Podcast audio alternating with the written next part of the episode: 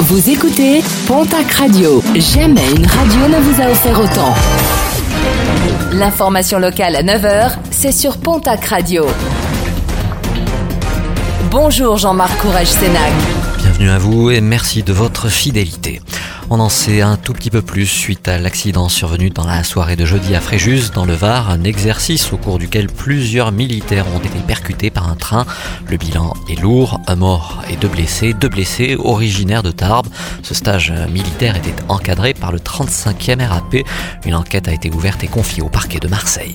Un appel à la vigilance en Béarn, une recrudescence de cambriolage est déplorée particulièrement sur le secteur entre Artix et Pau.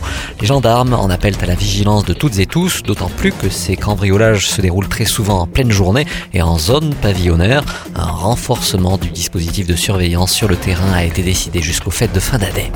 Beaucoup trop pressé, à Tarbes, un automobiliste qui effectuait un rodéo urbain sur le secteur qui mène du boulevard Kennedy au rond-point Alstom a été interpellé par les effectifs de nuit de la sécurité publique des Hautes-Pyrénées. Ce dernier a été placé en garde à vue et comparaîtra prochainement devant la justice. Son véhicule a quant à lui été saisi. Un mot de sport et de rugby avec la 11e journée de Pro D2. Jeudi, Mont-de-Marsan avait ramené une défaite de Aix-Provence Rugby, 20 à 19. Victoire de Biarritz à Massy, 17 à 28. Toujours en rugby national, la dixième journée du championnat. Le Stade Tarbes Pyrénées Rugby s'impose à domicile face à Albi, 21 à 6. Victoire de Dax à Valence-Roman, 20 à 24. En National 2, à noter les victoires de Hoche à Limoges, 21 à 24. De Lannemezan à Floirac, 20 à 25.